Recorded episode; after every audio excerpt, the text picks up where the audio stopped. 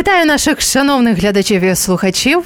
Це програма Шлях до себе. Мене звати Ліна Чеченіна. Наша програма розповідає нам і вам про те, як ми виходимо із парадигми радянського союзу. Створена наша програма за підтримки Українського культурного фонду. І Говоримо сьогодні. Ми про моду, звичайно, із Зоєю Звеняцьківською, історикиною моди. От поза ефіром ми вирішили, що ви єдина історикиня моди і аналітик моди в Україні, тому що скажіть мені нашим нашій аудиторії, тому що я нікого більше не знаю.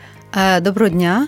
Ну е, теоретично мають бути інші, тому що, наприклад, в нас є академія дизайну, і там викладається історія моди. Тобто я не можу сказати, що я єдина. А е, Радше можна сказати, що я єдина історикиня моди, яка займається українською модою часів незалежності. Так, оце було б точніше, звичайно.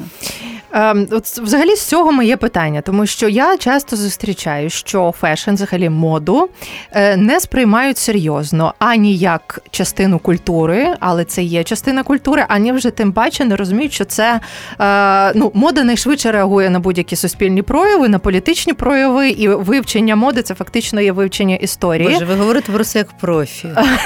Я просто дуже це люблю, і я, і я, по-перше, читала вашу книжку, і про це постійно говорять люди в моді. Якщо, наприклад, ходити постійно на прес-конференції Ukrainian Fashion Week, то це ну, в принципі одна з головних тез. Е, Тому о, чому таке ставлення досі? Е, Наше суспільство е, все ще перебуває в такій досить архаїчній парадігмі, як я це кажу, сакрального і профанного, тобто є високі мистецтва, архітектура, живопис, музика, високі мистецтва. А є таке щось таке, оце низеньке, там дизайн, мода. Кухня. Ну так. І оцей розділ на високе та низьке, він в світі вже не є актуальним. Люди роблять синтез всього, і а, скоріше можна сказати, що це є те та інше, а не верхнє і нижнє. Але в нас взагалі досить архаїчне суспільство. Тобто, добре, що моду, хоч до креативних індустрій, вже зараз зарахували, і добре, що а, хоча б на неї в такому вигляді звертають увагу. Уже добре, уже позитив. А, В своїй книжці одразу хвилинка реклами. In Progress називається книжка а, Зої Звеніцьківської. Дивіться, якщо у вас є зайва тисяча гривень, і ви цікавитесь модою, обов'язково купіть. Фактично, це єдине велике дослідження. Моди з 91-го року до цього часу. Ви піднімаєте всі питання, як вплинула помаранчева революція, що таке гламур, що Катерина Ющенко в моду принесла і так що далі. Що таке 90-ті, що таке національне національний шлях, що таке е, концептуальна мода десятих. Ну тобто про все. Ви просто ви поностальгуєте як мінімум. Але ж е, про е, моду в радянському союзі ви пишете, що і можна взагалі світ поділити на два боки, навіть місяця. Ви кажете. А мода в радянському союзі і мода в всьому іншому, не в радянському союзі. Чому так? І чи взагалі можна говорити про моду в радянському союзі як явище? А я б сказала, що скоріше я б розділила світ на моду а в тоталітарних суспільствах. Ну просто радянський союз був найбільшою тоталітарною імперією, але не єдиною, на превеликий жаль. І мода в у вільному світі, якщо можна так сказати.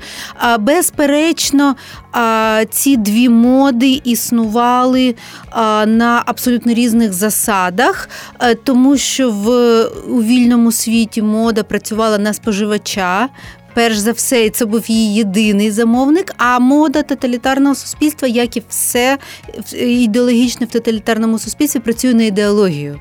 Найбільшим замовником радянської моди була ідеологія, для якої робилися журнали на кшталт Краса і мода, де дизайнери, модельєри радянських будинків моделей створювали моделі, які не можна було придбати в реальному житті, які не можна було носити в реальному житті. Вони були ну, такі, що не відповідали йому. Але вони гарно виглядали на фото, вони гарно виглядали на м, показах за кордоном, коли СРСР себе презентував. Тобто Е, замовницею е, радянської моди була ідеологія, а їй, розумієте, їй не тисне під пахвами, е, їй ніщо не дмен там і не кортить, і не шкрябає. Тому одяг а скоріше був видовищем дизайнерський модельний одяг і виглядав як видовище, і створений був як видовище. Ну це як просто як от кутюр колекції. Теж Так, ж можна але- от кутюр але не ку- ні, ні, ні, але кутюрні колекції люди купляють. І носять. І так, хто хоче, той носить, хто не хоче, той колекції збирає, але їх можна носити. Вони створені для того, щоб їх носили. Тільки останні 20 років кутюр став дуже дуже дорогою рекламною кампанією а, прета-парте. А, весь час, все 20-те сторіччя, кутюр був е, реальною модою, яку носили просто аристократичні верстви населення, там заможні, але це був реальний одяг, який люди носили і зношували. Тому це так я б я б так не порівнювала. Але найголовніше, що вони були різні засадничі принципи. Тобто, а модель, модельєру в Парижі було важливо, щоб клієнтка придбала їй сподобалося. А модельєру в будинку моделі було важливо, щоб е, комісія, яка приймає, Сказали, сказала, що це так добре і ідеологічно вірно. А що таке ідеологічно правильна мода?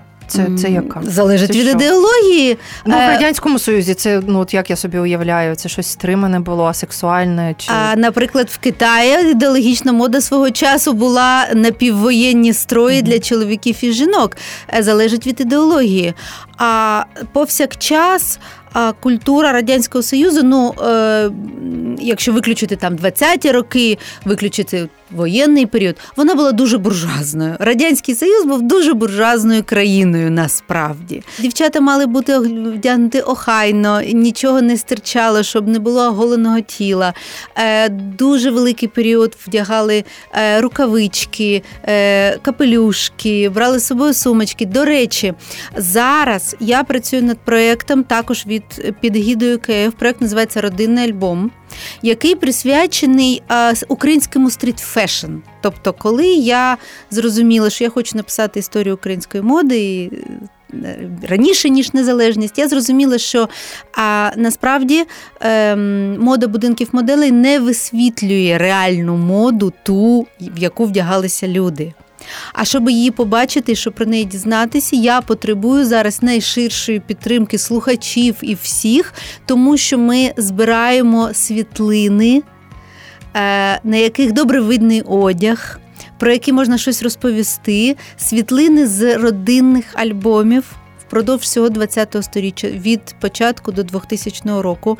У нас є сторінка проєкту в Фейсбуці Родинний альбом. У нас є сторінка проєкту в інстаграмі Родинний альбом. Пишіть нам туди, надсилайте просто фото для початку фото світлин, якими ви б хотіли поділитися.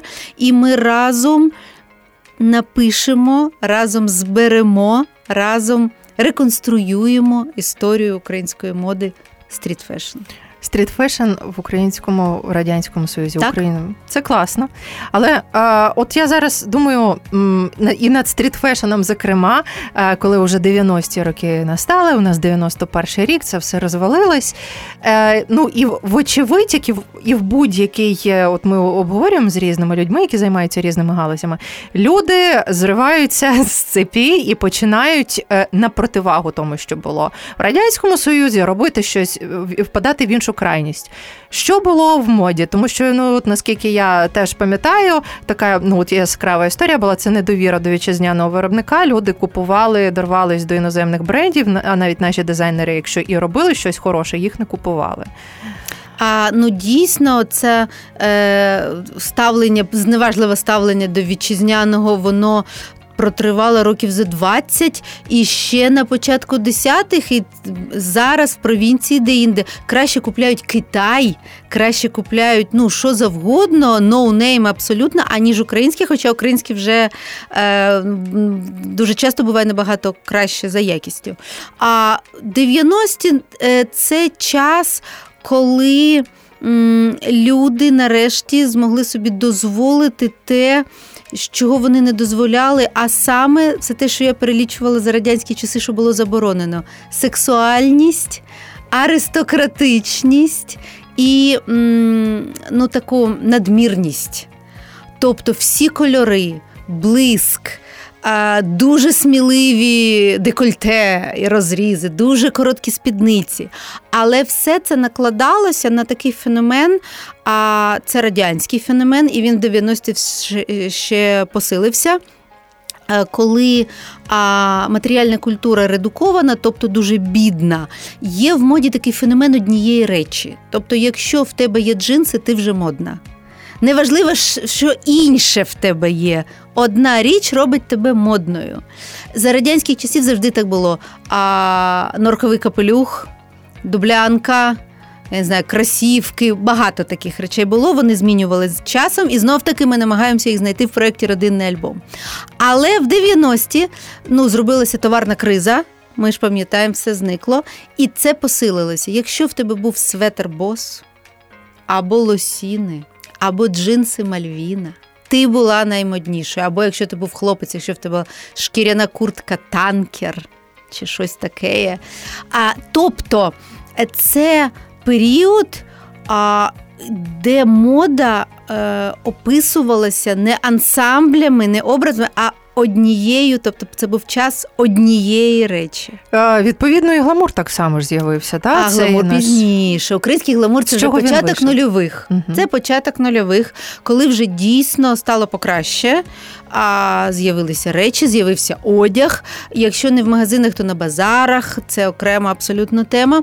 І тут люди е, відірвалися на повну, тому що аристократичність в лапках, тобто мається на увазі, це коли ти е, вранці за хлібом йдеш в сріблястій сукні, так, або з короною на голові, так люди ходили, або на підборах, або в повному вечірньому макіяжі, або в усьому цьому разом. А Сексуальність, тобто дуже обтислі речі, дуже сміливі декольте, дуже короткі спідниці. А, Але тут хочеться сказати, це цікава така штука. В 90-ті, як це не дивно, титульною модною групою були чоловіки. А, Малінові піджаки і нові русські, вони вдягались набагато краще своїх жінок. Мається на увазі цікавіше. Вони були яскраві. Вони були як папуги, і в дивовижному взутті, і в фантастичних версачівських краватках, і в дивовижних якихось сорочках. І піджаки були всіх кольорів радуги. Тобто чоловіки були наймоднішою соціальною групою.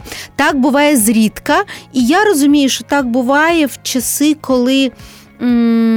Відбуваються якісь негаразди в суспільстві, і отакі напівкримінальні елементи виходять на перший план, як, наприклад, е, часи е, сухого закону в США, коли бутлегери стали найелегантнішими хлопцями на своїх вулицях.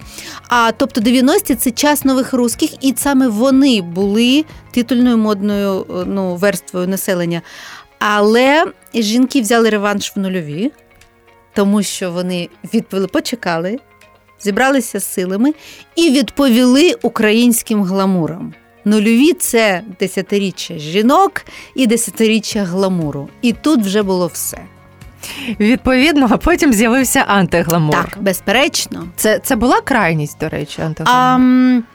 А, І що це таке було? Це була дуже емоційна реакція насправді нової генерації. Е, антигламур це після 2008 року, криза 2008-го, але справа не тільки у кризі. Справа в тому, що 20 майже рочків вже й минуло, і народилася і виросла генерація, яка не застала радянський союз, який все це вона не розуміє всю цю проблематику. Так, оце нові руски, гламур, бо тобі в школі не дозволяли фарбувати губи або не дозволяли там е, щось там вдягати люди цього вже не розуміють.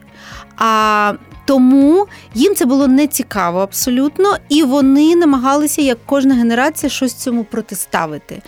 Е, навпаки, їхньою ідеєю і метою було стати подібними до їхніх однолітків в Європі і в світі. Вони хотіли е, виглядати, якщо люди українського гламура намагалися виглядати як найкрасивіше і найкраще, то ці намагалися виглядати так, щоб на вулицях Лондона, Парижа або Нью-Йорка їх би не відрізнили від інших. Тобто антигламур це е, ну, така заява про те, як вони себе бачать і де вони себе бачать. Безперечно, спочатку це були крайнощі, а це був виключно чорний одяг, це був мінімалістичний одяг, це був дуже радикальний одяг. Але з часом він став більш помірним і насправді дійсно е, дійшов до того, як вдягаються люди в світі, в містах. А після ем, Революції Гідності 2013 року Революція Гідності нанесла абсолютно ніщівного удару по гламуру, абсолютно, від якого він не оговтався. Я думаю, вже й не оговтається. Тобто жінки перестали ходити на підборах. З чим це було пов'язано? Що Це зручно. Нарешті, нарешті, це можна робити так, як ти хочеш, е, робити як зручно. Ну тобто, подивіться, навіть ну, в центрі міста, так? Ви бачите 10 жінок, просто подивіться, Якщо одна з них на підборах, це просто диво. Я думала, що на це вплинули, по-перше, кпини постійні, що то за кордоном, хто на підборах е, іде, то значить українка або з пострадянського простору. Ну і можливо, люди подорожувати почали більше і почали бачити, що так, це просто незручно. Так, а нова нова естетика. Я це пам'ятаю по е, тижням моди. Тобто ти ж приходиш на тиждень моди, і там завжди а, гості, їх дуже багато, і багато хто туди приходить, щоб похизуватися своїм одягом. Люди вдягають найкраще, і ти примірно собі так уявляєш, е, що е, ти там зустрінеш, але дуже різко стало модно вдягатися не гламурно. Ну на хвилі всього того навіть тоді ж виникла е, ну, виник ще один альтернативний тиждень моди е, Київ Fashion Days, саме на хвилі цієї антигламурної естетики. Ну там він більш ну, мол... Він був більш молодіжний, можна сказати, але і традиційні, всі традиційні модниці дуже швидко підхопили нову хвилю. Це дійсно була мода, і е, підбори просто виявилися немодними. До речі, от хотіла завжди запитати про культуру в е, базарів, тому що е, зрозуміло, в 90-х не було магазинів там таких. Почали відкриватись магазини, їх все більше, їх все більше дійшло до того, що там купувати е, просто вигідніше. Але люди досі ходять на речові ринки, там купують. Що це за культура і чому вона тримається до цього часу? Ну насправді українські оці великі речові ринки, як Барабашова або Сьомий кілометр кілометр або ринки, які є в Хмельниччині. А це тема окремого дослідження, і це серйозна така тема. А перш за все, великий шматок про економіку, тому що ці ринки а не виникли в 90-ті, а вони оприявнилися, вони існували і під час Радянського Союзу також так звані цеховики працювали завжди. Це була е, кримінальна відповідальність, це було дуже-дуже небезпечно, але підприємництво не можна було зупинити. І принаймні в 70-ті, 80-ті роки це вже існувало. Це е, я так відкладаю, можливо, і не як цим займусь, але це тема окремого дослідження, і вона серйозна тема. Чому люди ходять на ринки досі? Це шматок цієї великої теми, тобто як люди ставляться до ринків. А можливо, це звичка. А можливо, а їм подобається атмосфера, яка там є, тому що їм здається, що в магазинах ну якось напружено, ти заходиш, всі на тебе дивляться одразу. Це питання е, споживацької культури. І вона в нас насправді ж Україна дуже страката країна. Тобто в нас є такі верхівки великих міст, і навіть не всіх великих міст, а центрів великих міст, де є люди, оце, які їздять за кордон, не носять підбори, не ходять на ринки. А е, загал такий країни він е, в іншому часі живе. Я думаю, років так на 10 назад. Тобто люди живуть в різних часах в одній країні. І в 10 років тому ще ходили на ринки. Ем, до речі, наскільки от, от так от глобально відрізняється е, по моді, по одягу навіть більше Київ, менші міста і взагалі провінція, тому що я з районного центру, коли я приїжджаю до батьків, е, я думаю, може я упереджена, але мені здається, що я повертаюсь не на 10, на 20 так, років тому. Так. І чому так відбувається? Тому що, як же ж кажуть, що зараз село, місто, все це в нівелюються кордони, бо є інтернет, е, але це досі зберігається. Насправді про це багато говорять в набагато більш серйозних колах, ніж дослідження моди. Йдеться про відтворення оцього пострадянського і радянського патерну. Тобто е, політологи, е, соціальні психологи дивуються. Вони кажуть, Боже, ця людина вона народилася, умовно кажучи, в 95-му році. Ніколи вона того найсмачнішого морозива не куштувала і не могла скуштувати. Але в голові в неї це сидить. Того, що е, помилково здавалося, що е, просто треба перечекати, просто народиться нова генерація, і все це піде. Оці всі це, як я називаю, люмпенстайл, насправді. Це мій такий авторський термін, і мені дуже складно працювати з ним, а я б хотіла. Більше е, досліджувати його. Мені дуже складно з ним працювати, тому що він є, ну, е, вважається як образливий і некоректний.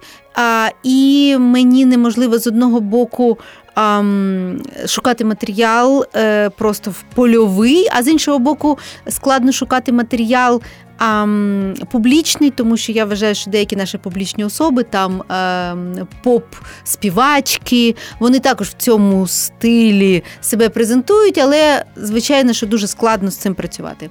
А отже, цей люмпенстайл він відтворюється, і якщо нічого не робити, він відтворюватиметься і надалі. А що тобто, робити? Мають бути а, цілеспрямовані продумані, розраховані на великий часовий проміжок дії з боку держави. Це освіта, це культура, це презентація інших нових зразків. Тобто воно само не вимре. Щоб щось люди віддали, їм треба дати в руки щось інше. Їх не можна залишати з пустими руками вони не випустять з рук свої ці автомати з газированою водою. І е, я не знаю, що там ще було в них е, таке прекрасне. Найсмачніший радянський хліб. Боже, що люди тільки не вигадують. А, І найсмачніші консерви. Катастрофа. Тобто вони це не випустять з рук, поки ви їм не дасте щось інше. І мається на увазі не заповнити крамниці.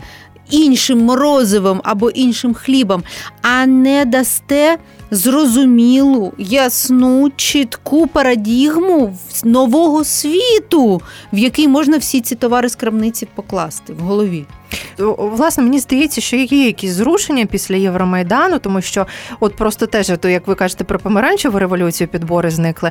З от як зараз пам'ятаю, ну, ну, та, ну, революцію гідності. Е, та а і революцію гідності, плюс підбори зникли, так. і стало модно носити українське. Спочатку так, так. Е, це було на рівні. Е, ну я сама пам'ятаю, як я ходила, хвалилась всім, що в мене українське, а тепер не наче і це нормально, нормально, абсолютно, тому що да. якісні і недорогі речі. На якому етапі зараз ми перебуваємо у прийнятті свого одягу, своїх брендів саме масового? Наскільки це зараз у нас чи це тільки в Києві, як завжди? Ну я б сказала, що ем, досягнення очевидні. Тобто, безперечно, це відбувається тільки в великих містах. Поки що. Хоча в нас є кілька е, прикладів е, брендів, наприклад, Must Have, Е, бренд жіночого одягу, який вже е, має крамниці в різних містах, який відшивається великими партіями. Він якісний, він модний, він класний. Це український одяг. Там дві дівчини-власниці. Вони почали це з нуля, з першої сукенки. Але я хочу сказати про інше. Тобто, у нас завжди раніше були оті дизайнери, що а, показуються на тижні моди. Їх було ну 20, ну 30, так. І все. Тобто і вони робили лише колекції для подіуму. Тепер я не знаю, скільки в Україні дизайнерів. І це класно. тому що їх набагато більше.